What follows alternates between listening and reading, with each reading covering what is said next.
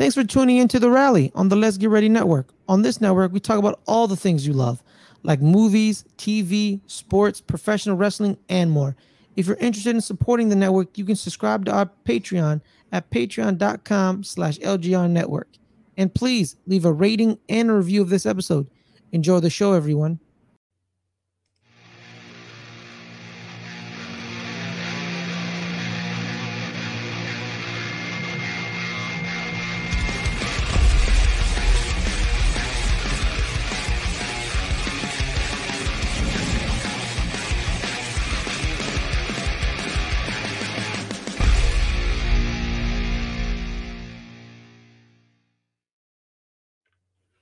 What is good? What is happening? It's your boy Fares Muthana, and welcome to episode nine of the rally. And this week we were we're going to break down the semifinals on the male side.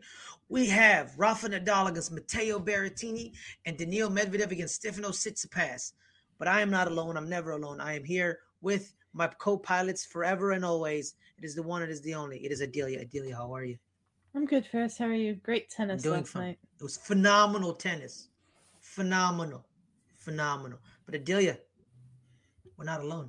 We're never No. alone. The man is always in our hearts and our minds, forever and always. The man that I call a friend is the one that is the only. Is Ohio's favorite son, Cory Cameron. Cory, how are you, my man? I'm doing great. still Ohio's favorite son. Yeah, you Been are, gone man. For been gone for almost six years and still a favorite. So, uh, it's it's great. No, I'm doing I'm doing great. Yeah. Uh, happy to be back on the rally and talk more tennis. and well, speaking of uh, our favorite son, Rafa Nadal against Matteo Berrettini. Let's start with you, Adelia. Rafa, your favorite. Your thoughts on this match? Um, Rafa was sublime in the first two sets of this match. Berrettini looked like he couldn't come up with any answers whatsoever. And um, he sort of came into it in the third set there, Berrettini. He finally got a break point against Nadal. I saw a tweet from uh, someone that was like, two and a half years, a global pandemic, and all of this to get to a break point for Berrettini against Nadal because he'd never had one in any of their matches prior, prior to this. Converted it, um, got the break and won the third set. Looked a little like in control of that uh, third and the early part of the fourth sets, but then Rafa got the break, served it out. Um, slightly concerning that he sort of faded away from his form in the first two sets, but not overly concerning, I think. Um, really good stats for him. Basically, he had a good, healthy 69% first serve percentage, 73% of those he won, four for eight on break points, 28 winners, 19 unforced errors. It was a good match from Rafa, and it was just a good match in general. Berrettini played very well, but um, at the beginning of the third set, I was like, we were watching it sort of together, Fares. You were you sort of were like, this is over, and it sort of really felt that way. So I'm glad for the sake of the spectacle, at least Berrettini was able to come back into that match, but it it never really looked like Rafa's match that he was going to lose. He was sort of uh, even in in that third set and beyond, he was sort of still in control. So good match though. Cory. Yeah, I was watching this and Berrettini, he, yeah, like Adia said, he just got off to a rough start. Uh, he was getting steamrolled at the beginning of that match and just looked like he just couldn't move uh, at all. And he, Nadal jumps out to a three love lead uh, in the first set. Berrettini finally gets a game. Uh, but by that point, that first set was already locked up. And in, in the second set, we're like, all right, he can kind of reset. But Nadal jumps out to a four love lead there. And it's just like, all right, um, Berrettini has to come up with something. And it's just like, oh, how's he going to get back? If he does, he's going to have to do it in five now. Uh, and I just didn't seem like he was ever going to kind of get in the match. That third set, he kind of came back and got his footing, but uh, just didn't seem like he would get a hold of this match. And Nadal, rightly so, goes back into form and uh, just kind of does what he does, um, being uh, the the sure thing that he is, and just controlling each, every point, uh, getting to Berrettini's. Um, well, really just him throwing his his forehand all around the court and running around his backhand and doing doing what Nadal Nadal doing Nadal basically. Uh, so it was, it was just it was just formed at all. Uh, kind of expected to to see that there, just the way that he's been playing this whole tournament. Uh, we'll see kind of what he does going into the finals here. Well, yeah, when I was watching the match in the first two sets, it was very it was very abundantly clear that Rafa was going to pin him in a corner, and that's what he did. He pinned him in that backhand corner because mm-hmm. Rafa realized what's his strongest hand? It's the forehand. All right, so I have to make him go backhand, backhand, backhand, and there was literally a four minute stretch where it was forehand, backhand, backhand, forehand, backhand, and due to the fact that Rafa's a lefty, Rafa could do that, you know. So if Rafa was a righty, he would have to go backhand to backhand. Rafa went forehand to backhand, and he forced Berrettini to keep going backhand. And a lot of Berrettini's backhands hit the net. You know, it goes right into the stats 39 unforced errors.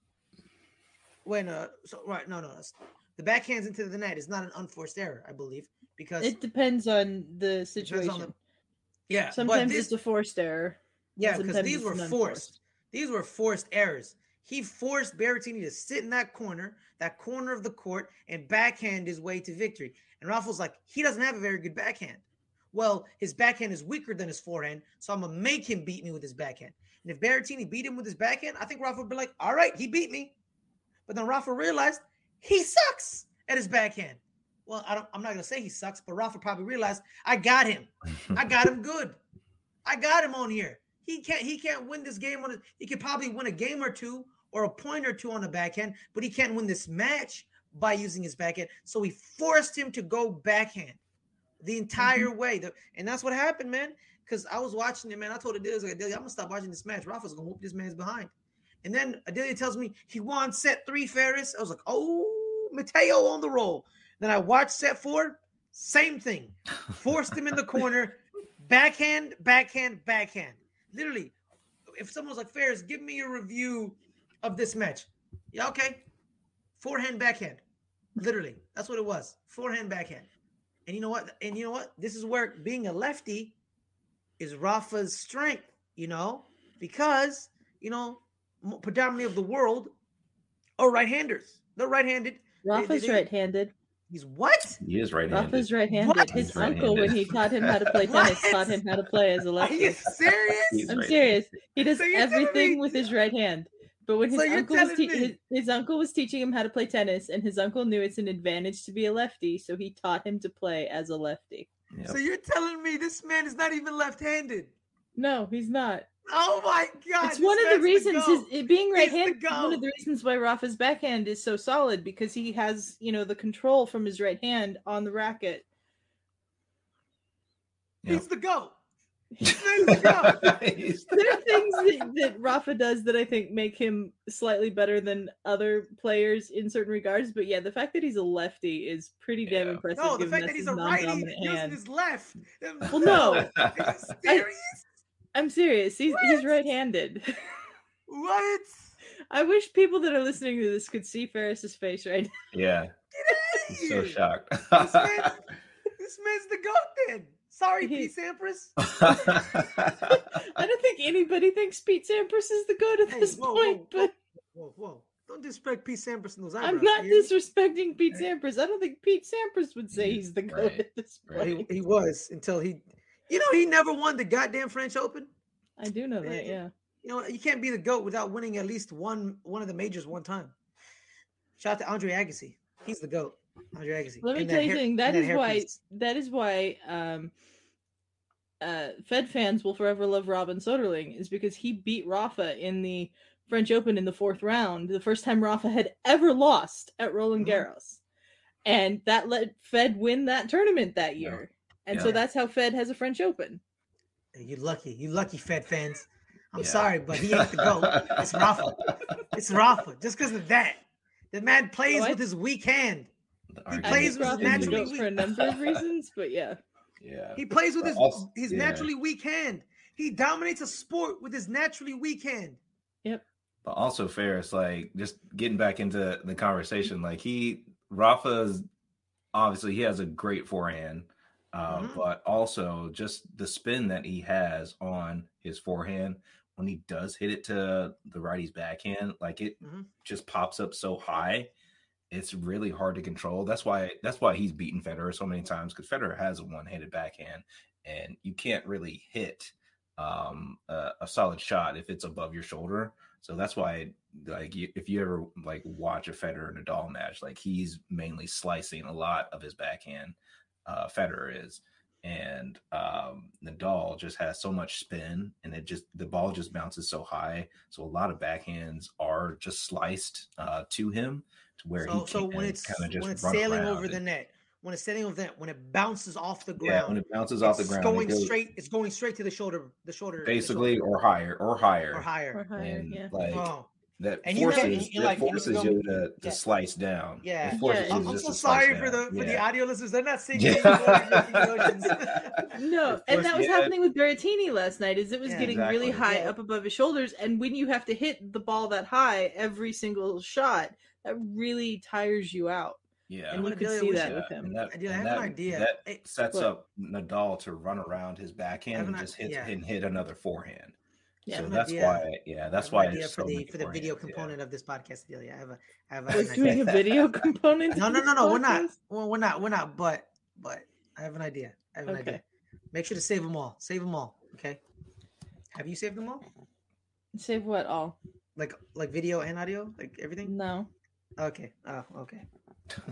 Well, well, we'll do that. We'll do- we'll do that next time. It doesn't matter. Yeah. Uh, but yeah, man. Uh, it was 39. It was 39 unforced errors to 19 unforced errors for Rafa. Uh, Rafa broke his serve four times uh, out of eight chances. Uh, Berrettini only got two chances, and he's converted one of them. Um, Berrettini did win his first saves at a percentage more, 74 to 73. What else? Serves. I keep saying saves. Keep saying serves. saves. Not because like save percentage with the hockey, and it just Yeah. you know what I mean? Like it throws me off sometimes.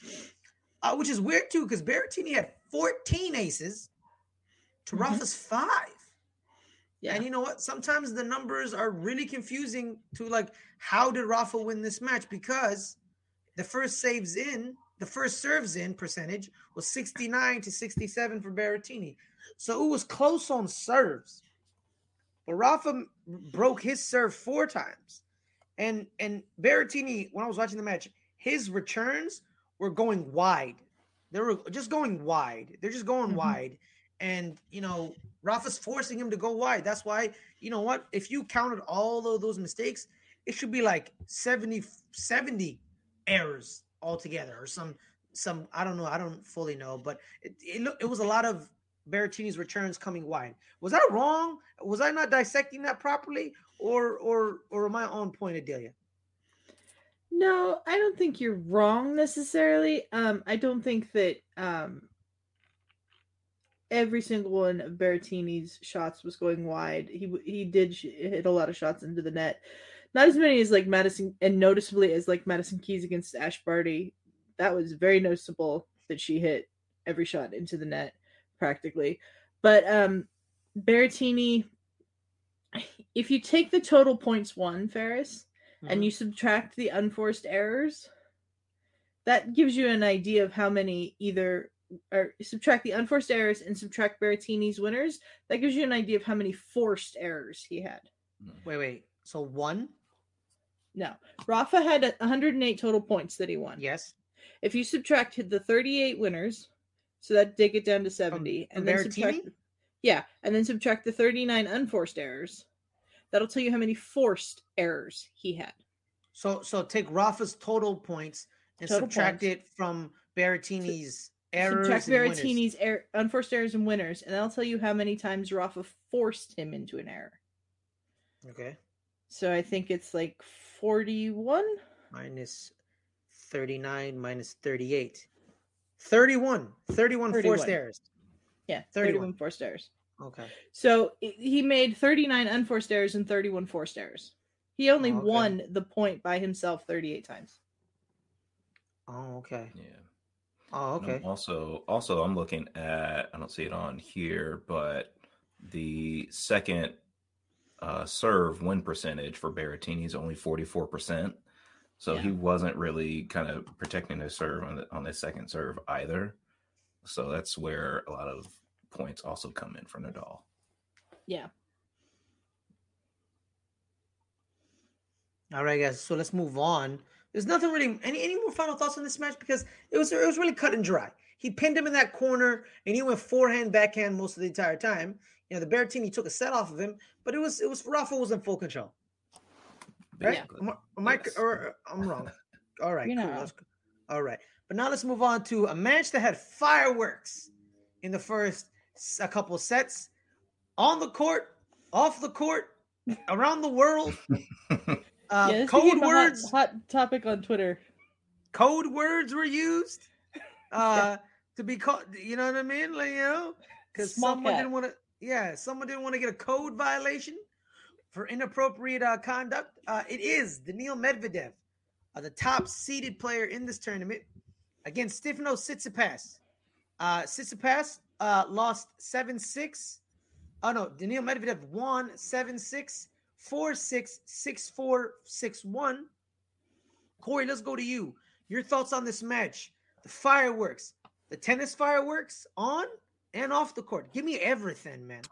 You know what? I I woke up at the end of the second set, so I I didn't get to see, I guess live the uh the fireworks on and off the court. I only saw the re like the replays when they they were talking about it in the latter sets. Uh, but I did see like the gesture that uh Medvedev made. Uh, I saw some yelling at the uh the umpire, uh, and all the all the things that kind of went after that.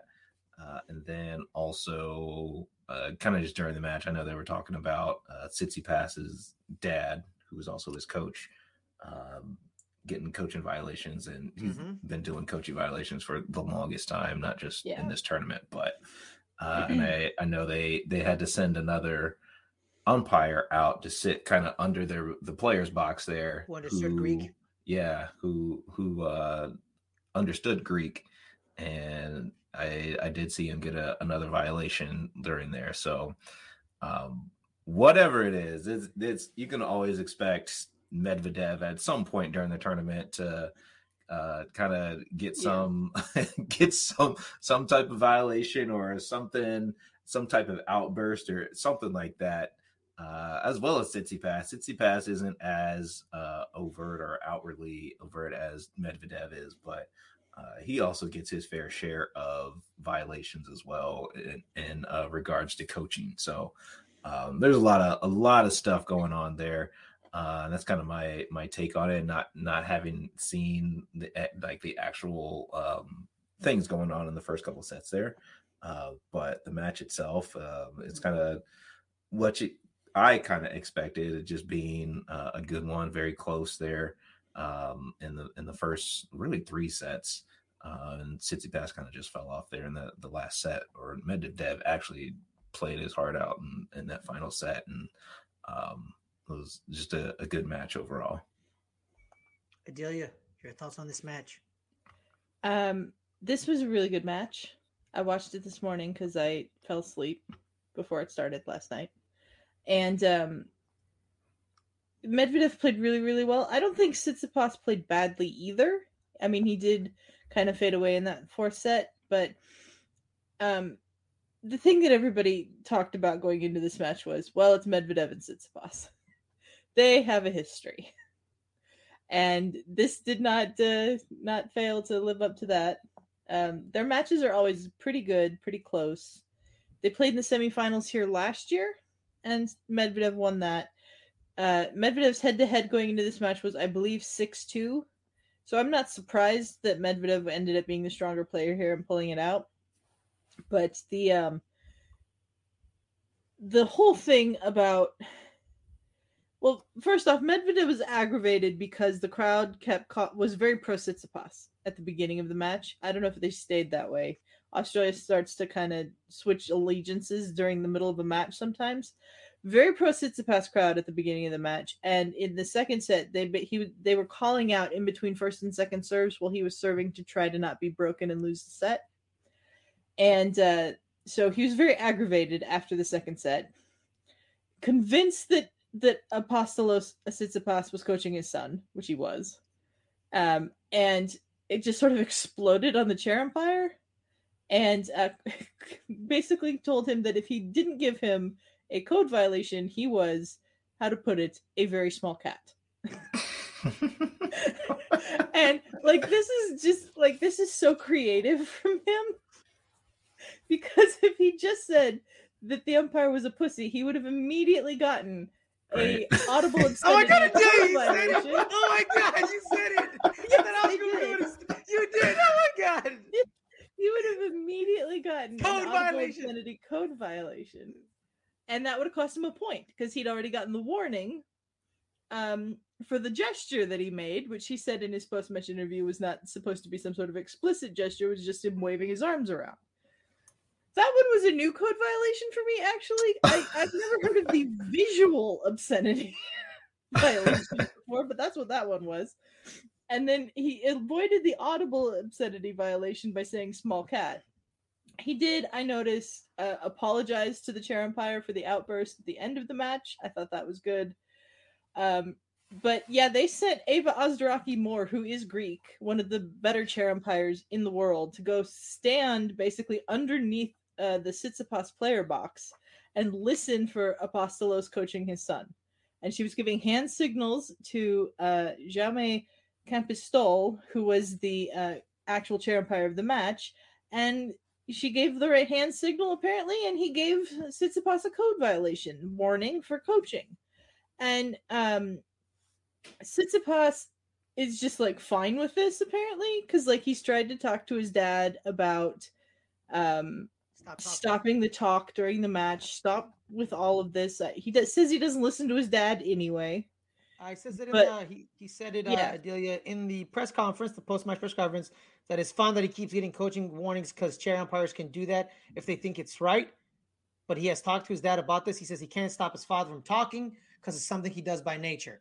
Yeah. Uh, but he does he does but he, then he says I don't listen to him anyway. But then he ends it with like he believes coaching should be allowed. Yeah. Yeah. Which, to be fair, I believe that as well. I think it's kind of stupid that Yeah, it why not? happens. Why? It Why? happens. uh, It happens anyways. It's supposed to be an individual sport. That's what everybody says. You're not supposed to have coaching during the, the match. But like at the same time, if there's a rain delay somewhere, you can get coaching during the rain delay. Right. Um, it makes the rule the rule about coaching, in my opinion, makes no sense because people do it anyways, especially the players who uh, can communicate with their coach in a language that the chair umpire cannot understand, like what, what's happening last night with the Greek Yes. going from his father to Stefanos.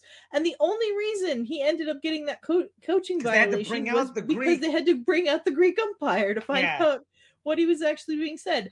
Um, at some point before that happened, uh, Tsitsipas did ask uh, the chair umpire if he knew how to speak Greek, which I don't know if that means that. Kind of let on. That's a let on. Yeah, yeah. I don't he know if that means that Medvedev kind of can speak a little Greek and knew what was happening, or if he was just assuming that was what was happening. Yeah. But some sort of conversation was had that led to Eva Asderaki going and standing underneath the player box and getting the, you know, yes, this is coaching. And like that that was just weird to me. I've never seen another chair I have umpire sort of be assigned to a match they're not question for you. umpiring like that. I have a question. Yeah. Why don't Yeah. they why don't they have an umpire that is fluent in both languages of the player? Well, that can be difficult sometimes. Yeah. Because because some people don't know how to speak Greek and Russian at the same time. Well, yeah, and then like, like, you have in- the yeah. smaller countries like there's a there's a tennis player from Moldova that Ah. like uh, you know Yeah, yeah. It- Like, not like like who here who here speaks uh the the Belarusian language? You know what I mean? You know what I mean? Like Yeah. probably Yeah. probably you know um Ari- Ariana Ar- Arna Arna arena. Aryna Sabalenka could be speaking in Belarusian and and no one even knows. You know what I mean? Because Yeah. like you know the chair umpire only speaks Spanish. Yeah. And Yeah. like there there are many chair umpires that speak multiple languages, but um at the same time you can't as- expect Their adjustment was pretty umpire- good. No, their adjustment was pretty good. It's like, okay, how do we adjust to help Yeah. our umpire? Yeah. Hey, Yeah. And then you you're not not like, hey, get gonna- over here, like, yeah. yeah, you're yeah, like, also hey, with yeah. with that you're going to be seeing the same umpire uh umpire chair umpire the, All the the, same players all the time. Yeah. So Yeah. you Yeah. don't want that at all. Yeah, yeah. You And like you we wanna- talked about the other um, day, chair umpires have a no list of players that Yeah. they will just not umpire matches for. Well, what if they need an umpire for a match that speaks a specific language, but the players on their no list? Yeah. Ah, Like it yeah, just it goes into too much of a um gray area of players always getting the same chair umpires. Plus, it also takes away from the fact that chair umpires are also graded throughout the tournament by the Mhm. ITF or with you know the ATP WTA depending on the tour um, to make sure the chair umpires that are doing the best you know umpire the bigger matches. So it's like it's like they come up with like a refereeing crew for the playoffs or for Yeah. the Super Bowl. Yeah. Like there is a specific reason that chair umpire has made it to that match. Mhm. And He's the uh, best in the tournament. yeah, he was one Yeah. of the best in the tournament, uh, this guy. And at one point during Medvedev's tirade, he even went, Why are you so bad at this? It's a Grand Slam semifinal, which I assume is one of the reasons why he apologized afterwards, Yeah. because that's not something you want to say. And he- I, in my opinion, Just because he didn't know Greek. Just because he didn't know Just Greek. because he didn't know Greek. Yeah, Um, in is- my yeah. opinion, um, Medvedev is lucky he didn't get a code violation for verbal abuse of the umpire. But they I would have given him one. yeah, but they don't call that all that often. I've noticed. But he went really hard, and when you just tell an umpire that they're bad at their job like that, that's in the middle of a tirade. To me, that calls for a verbal abuse code violation. I'm still surprised Denis Shapovalov didn't get a code violation for verbal Called him abuse. when he corrupt. Carlos Bernardes Yeah, corrupt. Yeah. like- I was actually bro. I was surprised that uh, Bernardes was ump- umpire of that match because I know he and Nadal have a history together. So Yeah. uh, I was very surprised that. Well, yeah, he well, was yeah, well, um, Bernardes, well, now him and Bernardes are actually like they're not cool, but they're fine with each other now. So Bernardes took him off the no list, so he can call ga- he can call Rafa's matches now.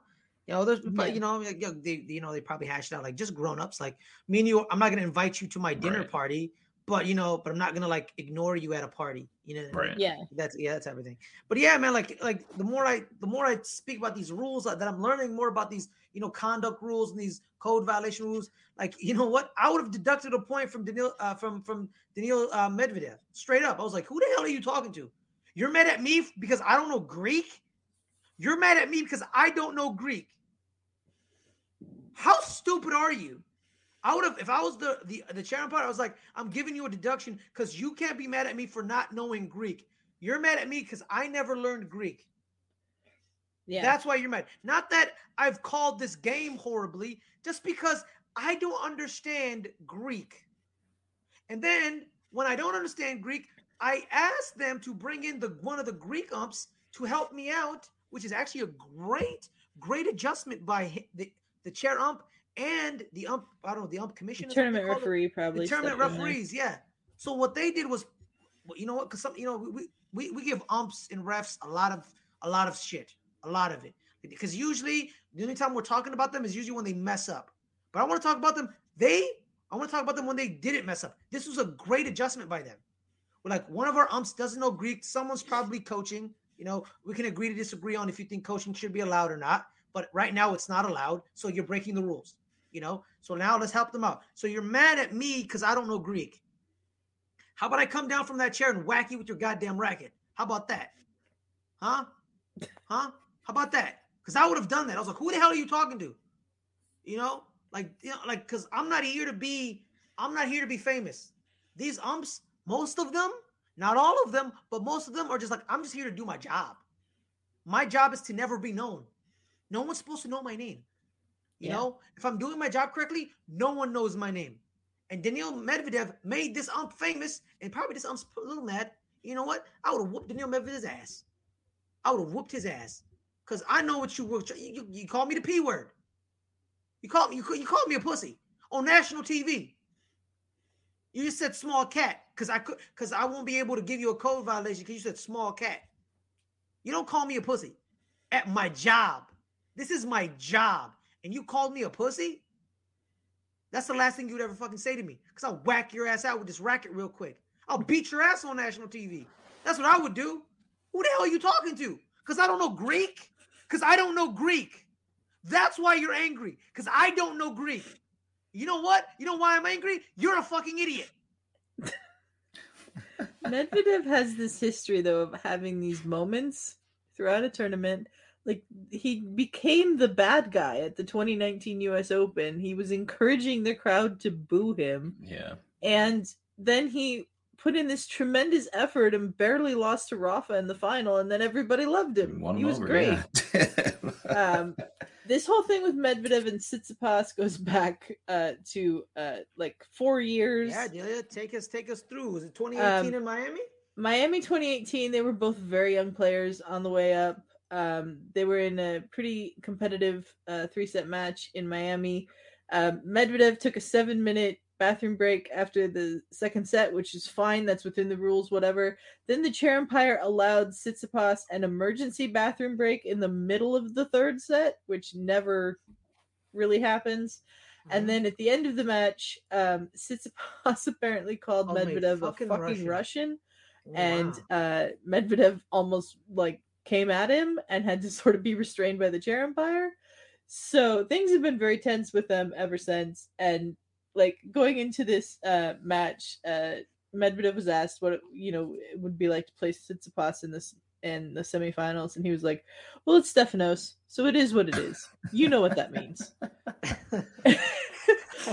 and um Jim Courier, like I, I like Daniil Medvedev. I really Daniil- do. yeah, I like him. But if I was the chair umpire, I would have been like, dude, I would don't maybe kick you in the fucking face. You know what I mean?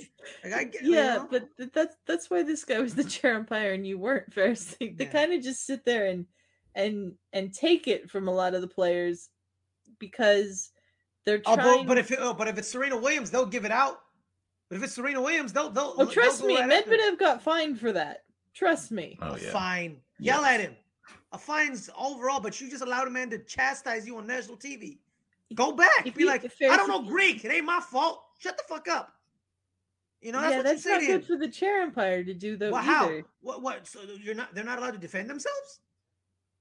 It's not defending himself, Fares. It's keeping a His cool tirade was unjust, the- Adelia. He didn't I'm know not Greek. saying it's not. I'm not saying it's unjust. It's totally unjust. But like, him, the chair umpire yelling back at Medvedev would have just escalated the situation and made it worse.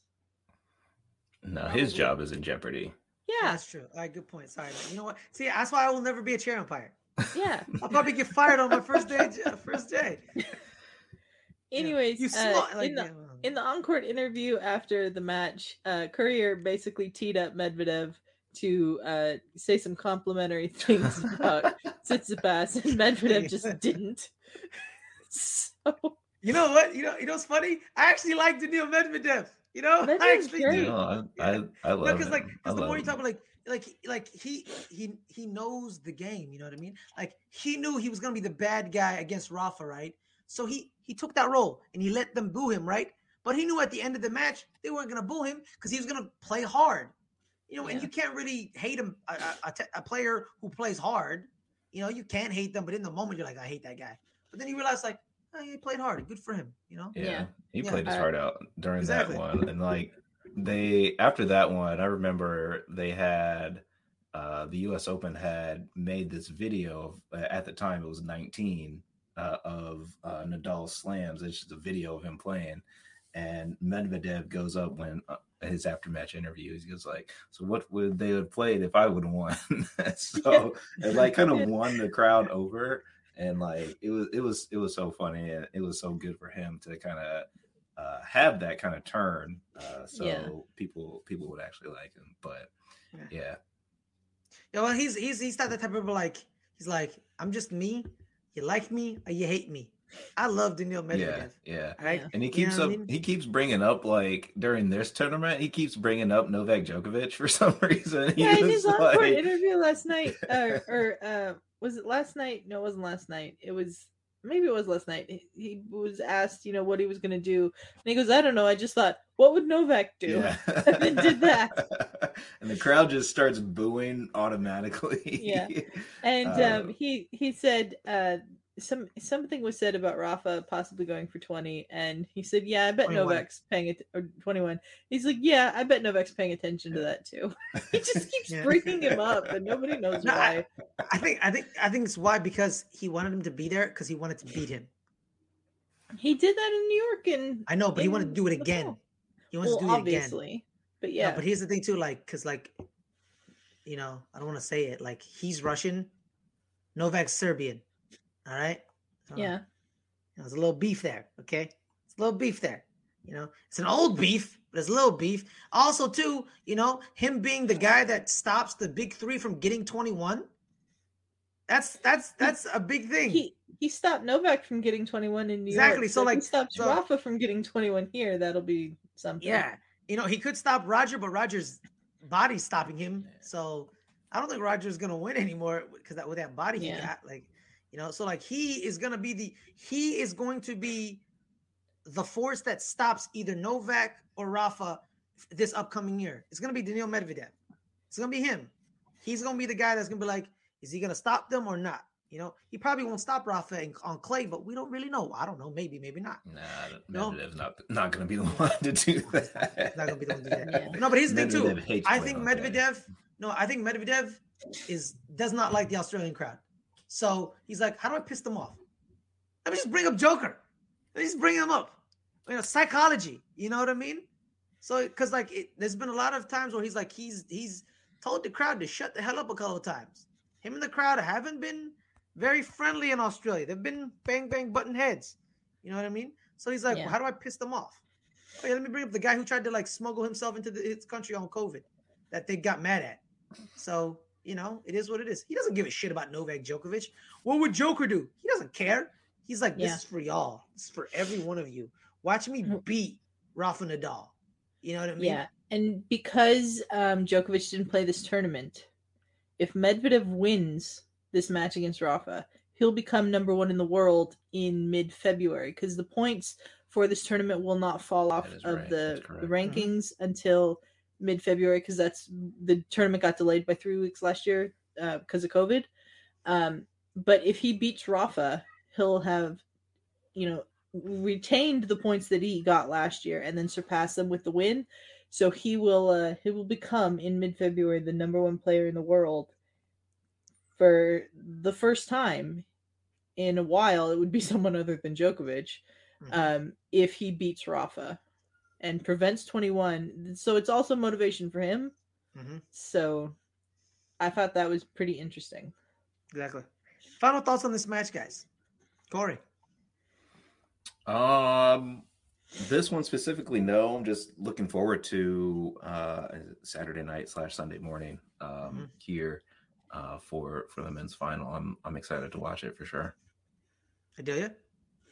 This was a really good match. And it was I think it was a slightly better match than last year. Last year was a pretty routine straight sets win for Tsitsipas from what I remember. But I'm a little concerned for Tsitsipas that he can't quite seem to beat Medvedev. because he's going to be playing this guy a lot in the later stages of tournaments and if he can't you know get over that hump in a major and beat him that's going to be a problem for him in down the line Mhm. All right. So I, I legitly thought we didn't have a lot to talk about. And we were going to have like a show. and we talked about a lot. And then there's that little mini tirade they went on. About how, well, now who's let's your medvedev tirade Yeah, it was my Medvedev tirade. I can't believe you're the one who said the word, Adelia. I What? thought I was going to be the the word pussy Yeah, no, no, but because you know, I thought I thought we were gonna use that word, right? I thought we were gonna you were not gonna say that word. You know what I mean? Like we're gonna keep it clean on the tennis podcast. everybody knows what the hell he meant might as well I say it Exactly. he called him a pussy.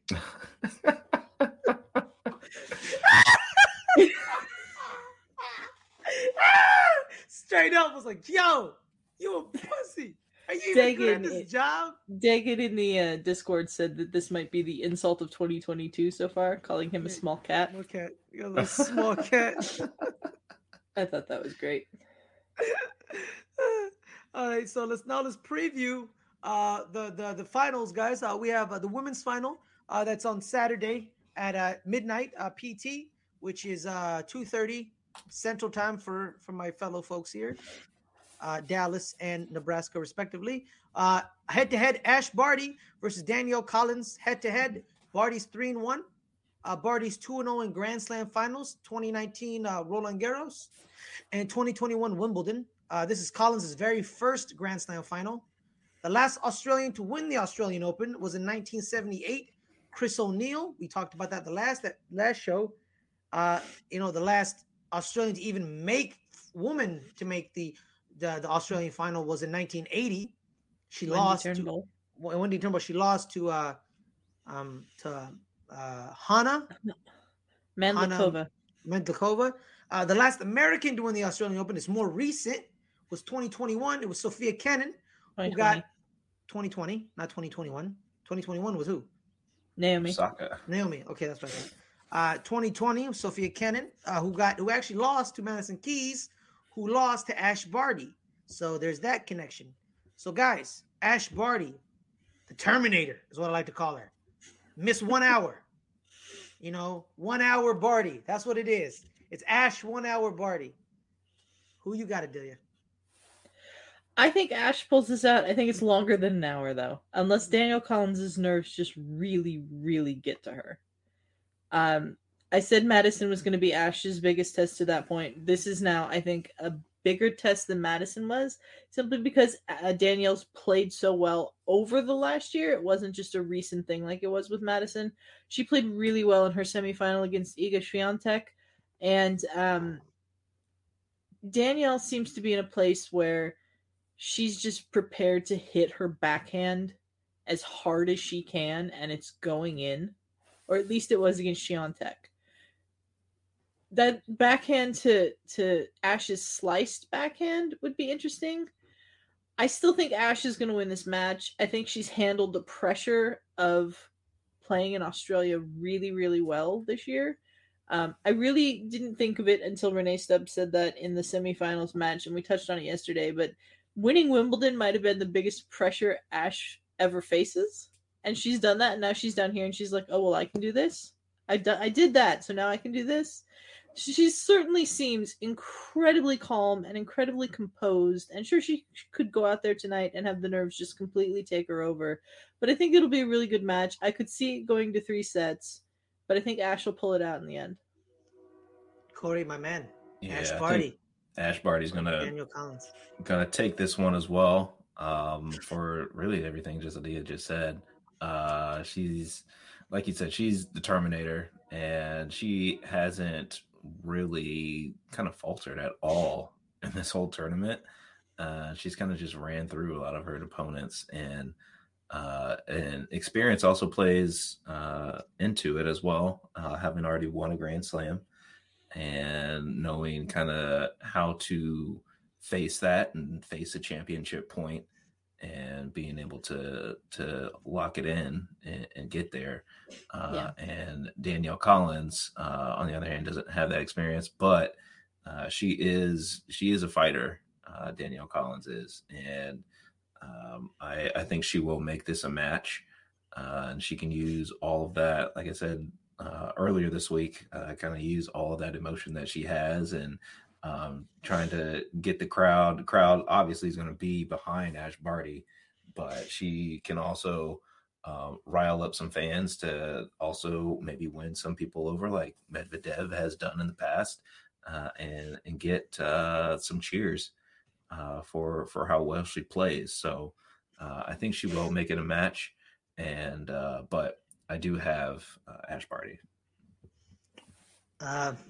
I am also going with one hour Barty, uh, and this will be an hour. All right, this won't exceed an hour thirty. Yeah, I said it. Yeah, I said it. I'm sorry for Danielle Collins. I'm an American. Uh, you know, I love being an American, but Ash Barty's gonna whoop her behind, man. That that girl is on is on fire, man. You could see it in her eye, man. She got that twinkle in her eye of like, I'm a nice person, but I want to take your soul. You know what I mean? That's what Ash Barty's gonna do. That's what Ash Barty's gonna do. Australia is poised for what they call a Barty party. And then after yes, the uh, women's final, they have the all Aussie men's doubles Yeah. final. I gotta Mhm. figure out a way to find, find out to watch that somehow. Yeah. Yeah. Um, yeah. So it's gonna be it's gonna be incredible tonight. I think the atmosphere will be electric, and the atmosphere will not die down, I think, unless Danielle Collins just comes out there and crushes Ash. But I just don't see that happening. Yeah. All right, guys. Oh, I also want to point out Dagan, our, our, our other our other com, uh, compadre that's used on this podcast. He also picked Ash Barty as well. Uh, so yeah. yeah. Well, on that note, guys, thank you guys for coming. Can, I, can I give my, my interesting stat that I found? Uh, yeah, yeah. But I just want to say we're gonna preview the male final tomorrow. Yeah. Before, yeah. Adele, your interesting stat. Okay, uh, Rafa's win over Matteo Berrettini was his 500th match win on hard court. He also only needs 36 more match wins on clay to reach 500 on that surface because he's currently at 464. He is at the moment the only man in tennis history to have more than 400 match wins on two different surfaces. He's almost the one with 500 match wins on both these surfaces. Uh, Federer and Djokovic not really close. Federer has 776 hard court match wins, but only 225 on clay. And Djokovic has 634 hard court wins, but only 244 on clay. That's kind of a stat to me that shows not only how dominant Rafa has been on clay, but also that he's still really good on a hard court, which I think even after all this time, a lot of people still just view him as the clay courter because he's won the French so many times. How about grass? Eh, He's any- any grass wins are much lower. He's got like 71 on grass, and Federer and Djokovic are into the hundred range. But grass, there's only there you don't have as much opportunity each year to play on grass. It's usually just like one tournament and then Wimbledon, so it's very hard to pile up match wins on grass to Yeah, this cause, level. Cause, 'cause you have to cut it, uh, cut it in, what like cut it in, in water. Well, the grass court point. season is literally Yeah. just from the end of the French Open month. until Wimbledon. it's Yeah. barely a month long. Yeah. yeah. When is when is Wimbledon? Wimbledon It's in is July. July, early July. Oh man. Okay. French Open's at the end of May. Wimbledon's at the beginning of July. God. Wow, that's what. May. Yeah. Ju- One month, like one month. Basically, one month grass court Yeah. season. Yeah. Well, two months because it's June and July. Well, it's the beginning of July, so it's A month and like a half. um, Yeah. yeah. Oh wow. Well, on that note, guys, thank you guys for listening. I am Fares Muthana, one of the hosts of The Rally, the LGR Major Recap Podcast. I will be here every single time because today, this Friday, is our Let's Get Ready to Talk Shimoda podcast episode at 8 o'clock on our YouTube channel. So make sure to tune into that. Well, if you're if you're listening today or tomorrow, if you're listening this episode tomorrow, go back to our YouTube channel and watch the replay and hit that like button. But so I'm gonna stop talking. Let me get throw it to my main man Cory. Cory, where can people find you and what Yeah. special hap happenings on Sunday? Yes. Uh Sunday you can find me on the LGR Twitch channel. Uh we have or for any given Sunday, we will have William day. Bibbiani William Bibbiani um on talking everything Schmoedown, everything about I guess rules and the upcoming season. Uh so please tune into that at 2:30 Pacific time, um 5:30 Eastern, 4:30 Central. Uh, and otherwise, you'll find me on Instagram, Cory Cameron Visuals, on Twitter, Cory Cameron Viz. Any given Schmode, not any given Sunday, everyone. Oh, did I say that? You said any given Yeah. Sunday, yeah. Oh, yeah. any given Schmoday, sorry. Yeah. on Deal. Sunday. Yeah. Um, you can find me on Twitter at Adelia Chambo. Talk to me about tennis if you want. Um, I still can't believe I'm talking about sports publicly, but if you want to talk about tennis, tweet at me and maybe we'll just exchange gifts for two hours like I did with Fares the other day. It'll be tennis gifts. So Yeah. Fares won the I- gift exchange, by the way. Yeah, yeah, man. I I, I enjoy doing it with you because you know some other people don't know the rules and decorum of gift battles and think they win because some jackass laughed at a fat dude in a gift falling. That's not how you win a gift battle. Just because Justin laughed. Yeah, I'm calling you out, Brandy. Loser. All right, I'm Fares Muthana. Uh, um, forget what I just said. Uh, like I said, you can find me here on the LGR network anywhere. I run the sports show every Tuesday at two o'clock. Uh, uh, I I show up on the sh- I, sh- I mostly show up on the show on uh on, on Fridays. Um, thank you guys for listening. Honestly, I re- this is really a passion project of mine, really, because it was literally one night It was me and Adelia in a voice chat in our Discord. We're just shooting the shit, talking about tennis, how the Australian Open is going to happen. And I literally just said, let's do a podcast. I want to do a major recap podcast. And you know what? And I was like, you know who also loves tennis, Adelia? Our main guy, Cory. Because I know, because I found, and then Dagan told me he liked tennis. I didn't know Dagan liked tennis. That threw me off. I was like, when the hell you like tennis? He never told me he liked tennis. It threw me off. But I knew Cory and you like tennis. So I was like, good. Because I'm, I'm, gonna be real with you, Cory. I want you to be more involved, man. I wanted to get you more involved. So I, I wanted to make this podcast with you and Adelia in mind. Because you know what, y'all do a lot of stuff, right? But no one really knows you guys' passions. And I want people to know your passions. Y'all love tennis. I like tennis. I'm not gonna say I'm a big fan. I, I learn things new every day about tennis. Like today, Rafa isn't left-handed. That I didn't know. that threw me off. Um, but yeah, this is a passion project. Um, I'm at Fares Malone on Twitter. At me. If you watched, if you listen to this episode, at me. Tell me what you like. Tell me what you didn't like. I believe in constructive criticism, not asshole criticism, constructive criticism. You know, like Fares, you should learn how to say people's names right. You're correct. I believe you. Like Fares, don't yell all the time. Yeah, you're right. But you know, that's kind of not gonna happen. That's still, the thing. yeah, that's, that's my thing. But yeah, man, because that means that means people are listening, and I want you guys. Also, Adelia, 19 away, 19 away, right? 19 away. We were 19 away. Yeah. So last night I was told we were 19 listens, individual listens away to hitting 10,000 on the audio feed. Every day I say this. I appreciate you guys that are listening to us on the audio feed because that's how I get my podcast. That's how We're now at podcasts 11. work. 11. We are 11 away. I appreciate you. I love you. And I always think about you. Thank you very much for listening. Thank you for all your support. This isn't no bullshit. I this isn't some fake contrarian. I'm honest and I'm trust me, if I didn't give a shit about y'all, I would say I don't give a shit about y'all. But I give a shit about y'all because y'all give a shit about this show. And I believe in support us, support you. That's the way I rule. Or that's the way I live my life. You know, you scratch my back, I scratch yours. Support, support, support. Like I did with Cory. And not actually, you know, you know, because you know, he, he watched us, we watched any given schmo day, and then you know what? We brought them on the team because they're wonderful people. You know, you're a wonderful person, Cory. Thank you. All right. On that note, so are you, Adelia. I want you to know that. You're amazing. I want you to know that. On that note, I'm gonna stop rambling. Stay cool, stay breezy, and be nice to one another.